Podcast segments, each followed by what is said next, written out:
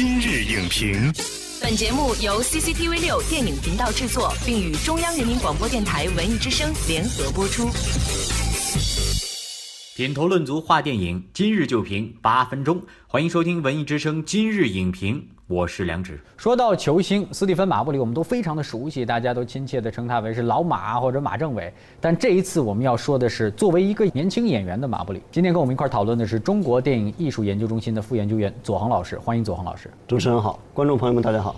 我们今天说的这部电影哈，我是马布里，眼下整整上映了一个星期的时间了。这个电影您看了吗？看过了，而且是在上海国际电影节期间看到的。啊，马布里先生获得了传媒关注单元的最受关注新人奖。马布里在这个电影当中表现得怎么样？这个电影本身怎么样？接下来我们要给您三十秒钟的时间，为观众来点评一下这部电影以及您最感兴趣的一个话题点。进入有话直说，三十秒。我是马布里这部影片讲述的就是球星马布里在 N B A 失意之后，有人劝说他来到中国，那么他带着种种的疑虑到达了遥远的土地，他是否能够找回自己的自信，完成自己的篮球梦想？带着这样一个悬念，影片展开了自己的故事。所以问题就来了，这到底是一部传记片呢，还是一部剧情片呢？马布里自己演马布里，那么他的表演到底是演出还是说一种本色呢？哎，我觉得左老师提的这个问题特别有意思啊。我们现在呢也已经有了自己的影评资料库，我们来通过一组影评大数据来看看有多少人和您一样有这个疑问。根据嘉宾提出疑问，正在搜索关键字马布里会不会演戏。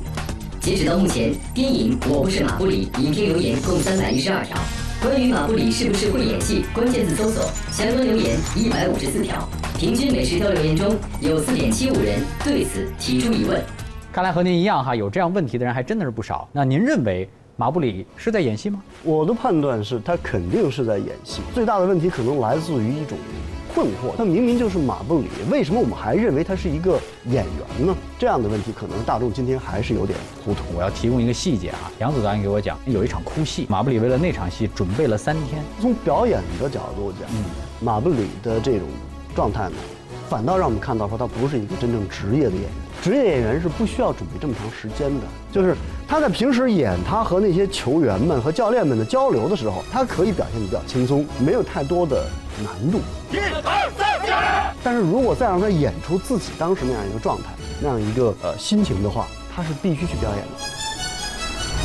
这个非职业演员，尤其是像这些体育明星啊，这些年经常看到他们在大荧幕上边露一小脸，但是演的可都不是他们自己。比方说，大卫·贝克汉姆在《亚瑟王·斗兽争霸》里边演了一个军官，大家伙看了之后呢，也会觉得说好笑，因为他完全不是很帅很酷的贝克汉姆。你像乔丹当时演《空中大灌篮》，故事呢是完全虚构的，带点科幻，而且是和动画人物一起演。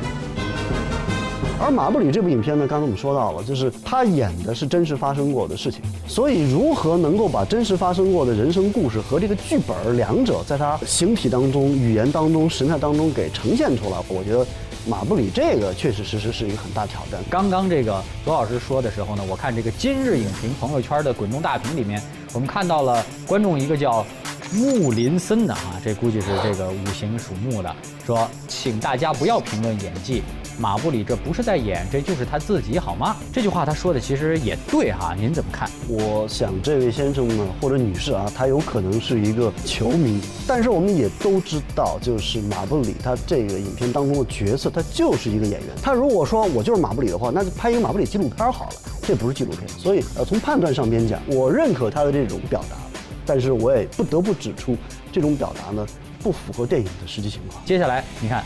影评人滕景树老师一针见血地表示，这是一部带着剧情设计的假纪录片，他的意思可能是伪纪录片吧。滕景树老师说得很到位，都有剧本了，都有这样一个呃人物的关系的种种设定了，那它肯定是一部剧情片，也就是说它是一部伪或者假纪录片。这块得给大家特别讲一下，这个我们说它是假纪录片，说是伪纪录片，这可没有褒贬。而且证明一下，就是这部影片的它最大的一个亮点，恰恰是请马布里本人来演马布里，因为这个角色其他人很难饰演得了。别的不说，那一身球技你怎么办？比如说我们看到一些青春的这个电影哈，投篮镜头它都是分拍的，比如男一号非常帅气的一个侧脸起身，投篮之后，咔，给他肯定要切一个篮筐的特写。但是这次不是，每一个都是一镜完成的。没错的。其实我们会发现说，原来在拍体育片这件事情上边，中国电影还是颇有一些资源可用的。很多青年演员他热爱运动，热爱生命，那么再把这种状态呢，有一个更好的项目和契机。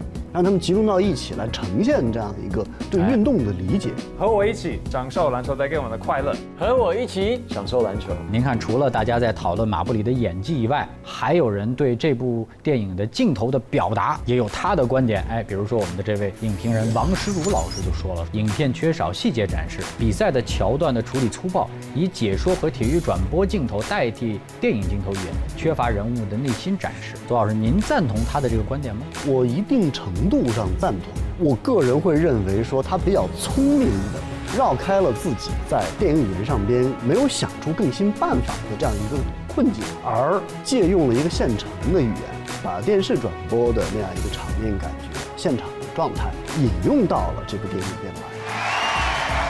当然，我也有些不满足的地方，就是这个影片的前半程好像一直在。 等着，就说别着急啊，老马回头一定会让你燃起来的。我觉得对很多观众来讲，竞技体育大家还是期待就是一剑封喉。没错。我们说咱们国产的这个体育类型的电影哈、啊，从最早的《冰上姐妹》《女篮五号》，包括还有《女帅男兵》《一个人的奥林匹克》等等，其实还是有很多优秀的作品。什么样的秘诀？怎么拍能把体育电影拍好？是的，中国是一个电影大国，也是一个体育大国。如果我们要把体育电影做成一个类型，把它推出去的话，整个行业可能都要有大量的一个推进。而最关键的就是我们国人对于体育的观念到底是什么？一方面要有。 有点执着的精神，像老马一样拼到最后一分钟、最后一秒钟、最后一个球。另外一方面呢，又不能咬牙切齿的去执着，相反的，你要用一个更加宽广的现代体育的精神去把这个事情给 play 好、玩好。谢谢，感谢左老师的精彩的点评。最后，千锤百炼，听您一言。还是把话题回到马布里先生的。 演员职业的规划上面来，在打球这个方面呢，你无疑的提供了这部影片的灵魂；而在表演这个方面呢，可能您还需要跟何冰老师去，呃，再切磋一下。这是玩笑，我们会提出更新的要求，就是先把您的演技演好。相信如果以马布里先生在篮球场上边的那种精神的话呢，呃，这一点还是很有可能做到的。 那在今天节目的最后呢，我们再一次的打开今日影评的朋友圈，来看看大家对于这部电影还有什么样的观点。本期今日影评的全部内容就是这些，我们下期再见。